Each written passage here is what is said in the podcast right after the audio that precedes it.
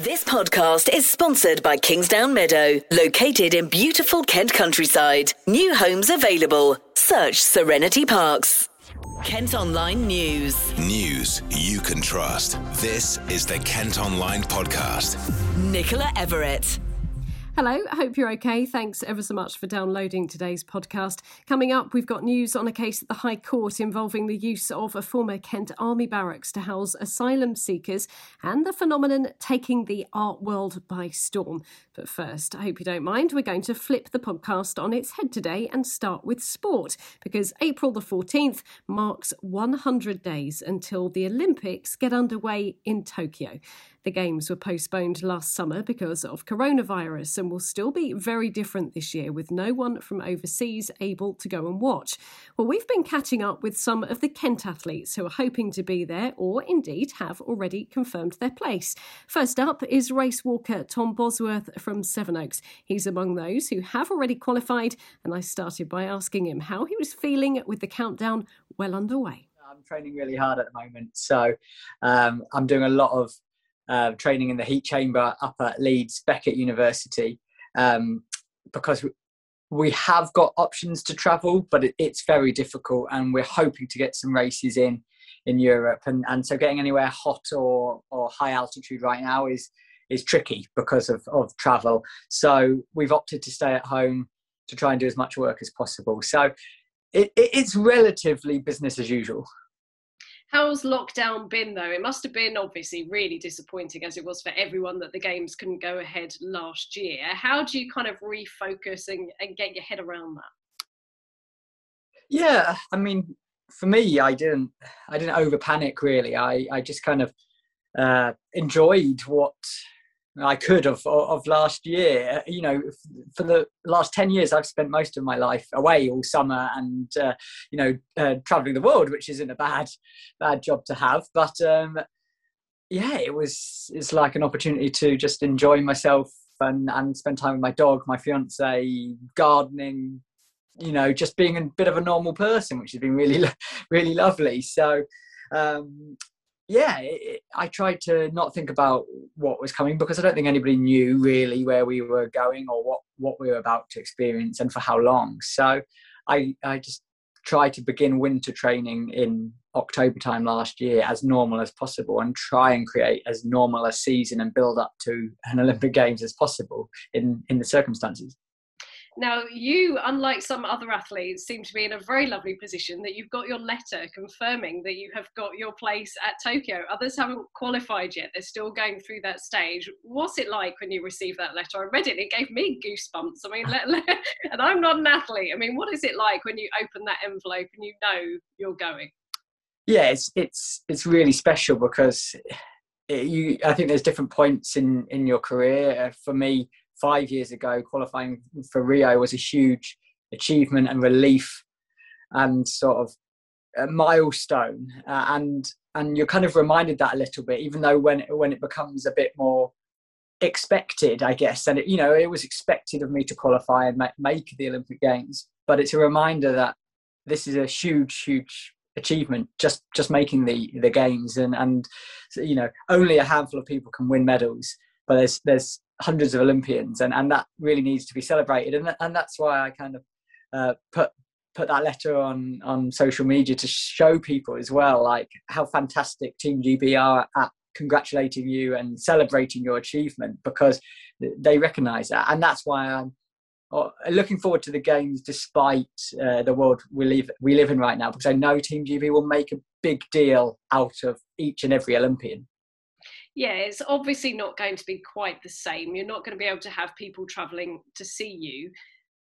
Have you thought much about that yet, or do you kind of blank that side of it out anyway when you're competing? Yeah, you, do. You do blank all of that out. Um, whether you're traveling to, uh, you, you, know, a country that uh, it might be you, you, know plenty of places where you can't drink the water you can't you know you might have to source the right foods and that sort of thing it might be really dramatically different from home you just focus on what you can control in those circumstances. It's the same with whether you're trying to train or you've got an injury and you're rehabbing and, you, and you're being proactive in, in the decisions you're making. this is just an extreme version of that, I guess. You know, there is nothing we can do about it. We'll have to follow follow the rules, get the COVID tests, but it just becomes part of the process to to hopefully having a successful race. Um, I'm really disappointed. Obviously, my family won't be there. We had such a great time in Rio, um, and the race was really, really special. And I'm, you know, you don't know how many Olympics you get. You might only get one, and and I feel for anybody who this is their first and maybe their only games and can't celebrate with their family. But at the same time, all, all everyone's family and friends will want them to be there and, and, and to to go and achieve whatever they can, uh, and we'll be celebrating from home. Kate French from Meopham is hoping to qualify in the modern pentathlon. She's been speaking to Ish. 100 days, it's really exciting. Um, it's going really fast now. Um, and yeah, our competitions are underway again, which is really, really exciting. It's been a long wait. Um, but yeah, preparations are going well. It was obviously a really long training block, um, a long training block in England as well, because normally we we try and go away a bit. Um, but things are going well, and yeah, I, I started well with the first two competitions, so I was really really pleased. Um, and now I've got a bit of a rest, and yeah, preparations start again for the next competition in I think um, three or four weeks time. And of course, we're talking about a delayed Olympics. How disruptive has this past year been for you? Um, yeah, it's it's not been the usual um, year building to the Olympics. Um, it was, yeah, it, there's been a lot of highs and a lot of lows. Um, but as a as a squad, I think we've really pulled together um, since we've been allowed back to train um, and really helped each other along, especially when one of us is down, like it's quite nice that we've been able to train together in a bubble. Um, yeah, I yeah, I think that's really helped. You mentioned there a lot about, um, I guess, your, your fellow athletes. Is it is it has it been that group um, still being able to still interact with them that's really helped you get back into a groove, perhaps during your training, whilst it's been so disruptive? Yeah, yeah, definitely. Um, it was really hard yeah, not being able to train and being at home um, for so long. And I think we're very fortunate that that um, a small group of us were able to train together um, because, yeah, when when you don't have any competitions or anything to train for, um, when you when you're by, by yourself, it's even harder. So being able to train with someone else, you've got someone to push you and keep you motivated as well. So it's definitely definitely good. And of course, you'll be hoping to compete in the modern pentathlon. What would it mean to you to to be out there competing at the Olympics? It would just be another dream come true. Um, Rio was absolutely amazing to compete there, um, and I'd love to have another shot at winning winning a Olympic medal. Would be yeah, yeah, I, yeah, amazing. um, obviously, you know, um, ongoing pandemic situation. That they've said that there'd be no spectators, and obviously there'd be uh, mm-hmm. various safety measures in place, extra testing for athletes. Does that take away some of the gloss of competing at the Olympics for you? Um, I I don't think so. Um, the Olympics is the pinnacle of the sporting competition, so it it, it will never take away that. Um, coming away with a gold uh, Olympic medal is still is still going to be the same um, it is it is a shame about spectators. Um, I think one of my highlights from from Rio was having my friends and family there supporting me, um, and seeing them in the crowd was absolutely incredible. And being able to see them after I finished, um, yeah, it was it was really really special. But I think for I think a lot of people would sac uh, well are sacrificing that for the Olympics to go ahead. So I think, yeah, people, yeah, I can I can cope with that. And finally, Gravesend-based boxer Cheavon Clarke has one chance to qualify for his first ever games. As you, you may know, the um, boxing Road to Tokyo was originally being held in London, which would have been the first event we've had in the boxing cycle in England uh, since I've been on the team. But you know, that's because of COVID and um, safety, we've had to um, scrap that, and now there's only one opportunity to um, qualify. Does that put extra pressure on them, presumably, and the fact that you're not going to be in London as well? I guess um, a, a, bit of extra pressure from from both sides because of that. No, no, it would have been great. Um, I was really looking forward to me and the team were really looking forward to performing in front of our nation. You know, in the capital, and me being from London, um, Ken, it, you know, performing in front of our friends and and stuff. But that's not going to happen now, and um, we just have to get on with it. I don't think it adds more pressure. Um, I think we're we're used to it now. We just get on and we're we're in the best we're in the best we're sorry we prepare the best we can so you know we we are some of the best athletes in the world and we'll just go out there and perform um, you've competed at the European Games and the Commonwealths. How big a deal would it be for you to go to the Olympics? I mean, that is that's the ultimate, isn't it? I've never been to an Olympics before. Um, the European Games was amazing, and the Commonwealth Games, wow. But the boys that have been to the Olympics have told me it's on another level. So it will be not only history in my family, um, it will just be life changing. Um, obviously, it's been delayed by an entire year. Has that benefited you at all? Are, you feeling in, in pretty good shape ahead of the qualifying? The, the delayed has caused a little bit of upset in the, in the athletic world, but you know, it's it's for safety reasons. So I think for some athletes who have prepared and peaked, um, who needed to peak at the right time, it would have affected them. And you know, you have to take age in age as a part of it. But for myself, um, no, I don't think so. I think um, if anything, it's helped me sharpen the tools and add a little bit more to my artillery. And what would it mean to the rest of the guys at Gravesham for you, for you to make it? I'm, I'm assuming you haven't been able to catch up with, with many of them over the past year or so. No, it's been a little bit, um, you know, just like for everybody else. Um, we haven't been able to see each other um, just on maybe Zoom calls, etc., etc. But um, I think you know, um, my friends and the coaches will be over the moon for for me to um, achieve a medal in in Tokyo.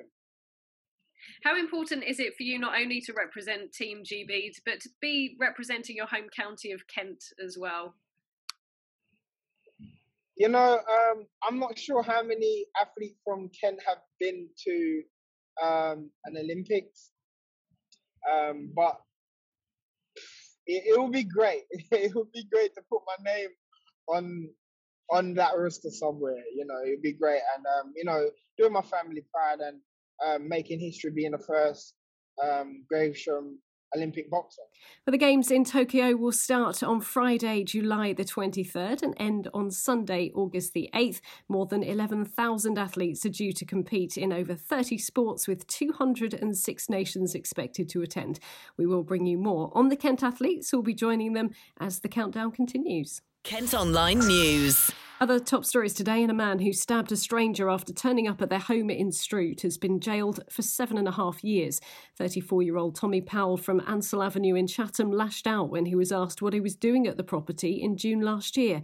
Police have described the assault as savage. It left the victim with a chest wound. The High Court's heard claims that housing asylum seekers at Napier Barracks in Folkestone was a breach of their human rights. Six former residents are taking legal action against the Home Office and their lawyers say the site is unsafe and entirely unsuitable. Almost 200 men caught coronavirus during an outbreak at the barracks earlier this year, but the government insist they haven't broken the law. The hearing's due to last until tomorrow afternoon, and it's expected the judge's ruling will be reserved to a later date. Three men have been arrested after police found drugs, a stolen vehicle, and an illegal bar on the Medway City estate. A number of workers and two young children are said to have been discovered living in unsuitable conditions following raids on three metal businesses in Strood. Nine warnings have been issued to the businesses, and the suspects released while inquiries continue. At Kent Online today, you can see pictures of rubbish that's been dumped near a brand new park in Canterbury. The 11 acre Legacy Park has been created at the former Howe Barracks to provide a natural space for people and wildlife. The fly tipping has been branded a disgrace. The land is actually owned by a local authority in London, and they say they're taking steps to deal with it. Walk in appointments at Medway's mass coronavirus vaccination centre have been cancelled at the last minute. Anyone aged over 50 was invited to turn up to the Pentagon in Chatham and wait in line to get their first jab today or tomorrow. That offer's now been withdrawn. We're told all the slots have been taken up by over 45s who are now able to book through the NHS website. The Kent Online Podcast with Serenity Parks. Next today, and it's the phenomenon taking the art world by storm. But would you pay thousands for something like a tweet or a meme? Well, art experts in Kent have been having their say on NFTs. They're tokens that prove digital files are unique and are being snapped up for silly money. The founder of Twitter just auctioned off his first ever tweet for more than £2 million. First up, we've been chatting to Miles Corley, who is a gallery director from Deal it's not my area of speciality, but um, they could be um, amazing investments, really, if history of things are changing. Then, like the first tweet that was bought the other day, it will be interesting to see how that uh, accumulates in value. And I'd be fairly confident to say it would be. People are buying ideas, but artists have always, or many of them have worked with artists. I mean, Carl Andre, great American sculptor, most famously did a pile of bricks, three by three by three by three stand of bricks on the floor. I don't know how much it's worth now, many millions of pounds. It's a it's a piece of you know art history, but it's still an idea. You know, you the actual person who's bought that. They, they are they're not just buying bricks on the floor, which is of course what it is in material terms, but it's an idea. It's a it's a part of his life. You could even bring it quite more modern into Tracey Emin and her bed in the 90s. You're not just buying a bed.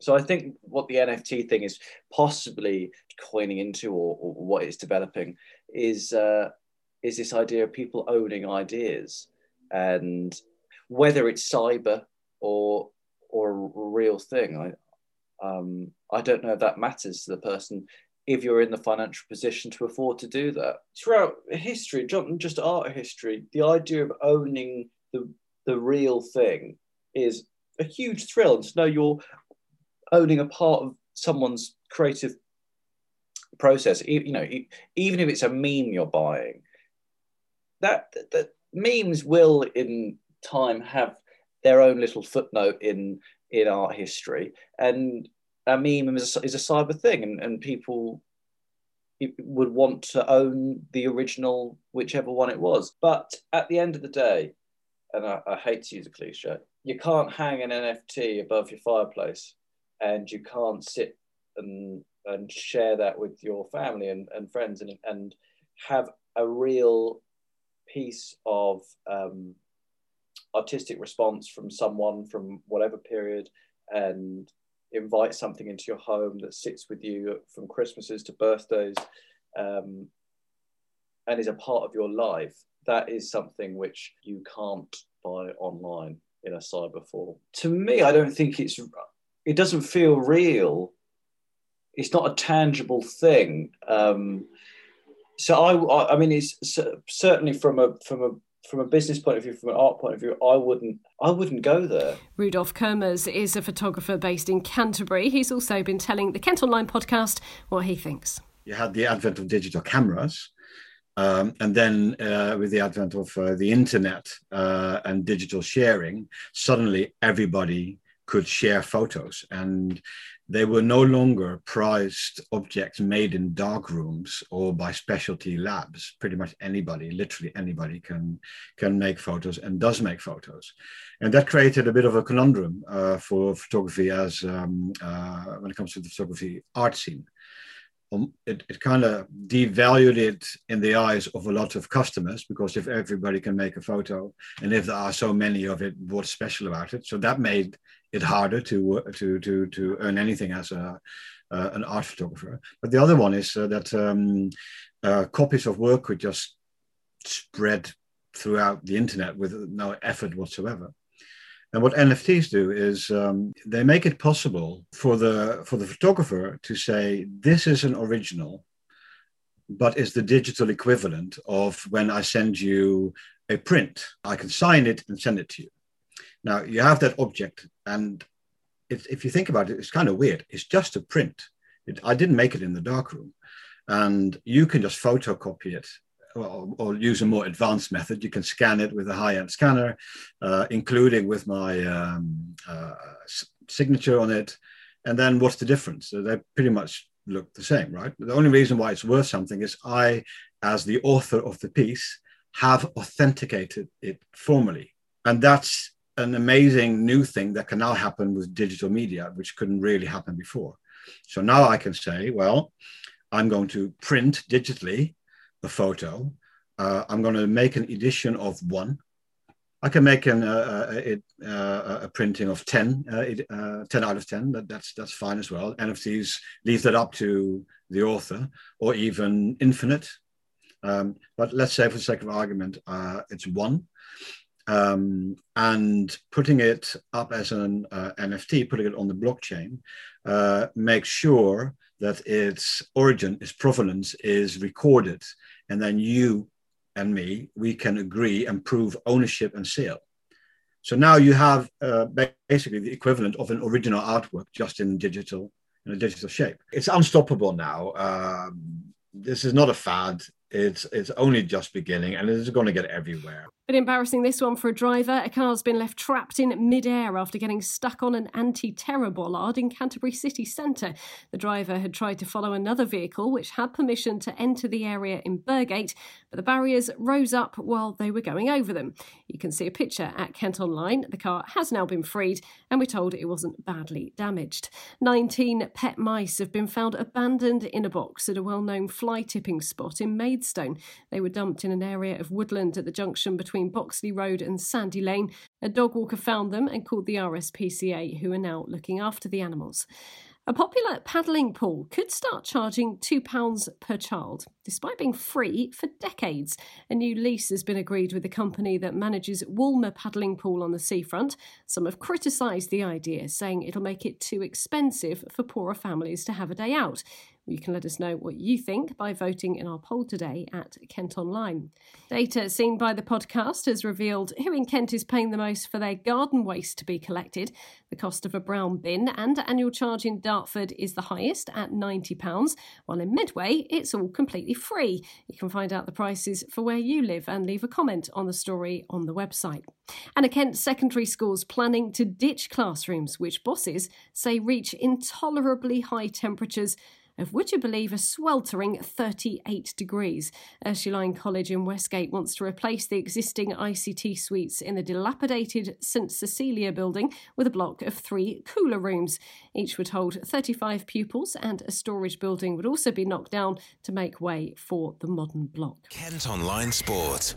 One final bit of sport today in football, Gillingham have slipped a bit further away from the League One playoff places after some of their rivals were in action last night. The Gills are still 10th in the the table, but are now six points off the top six. They're travelling to Oxford United at the weekend with just five games of the season to go.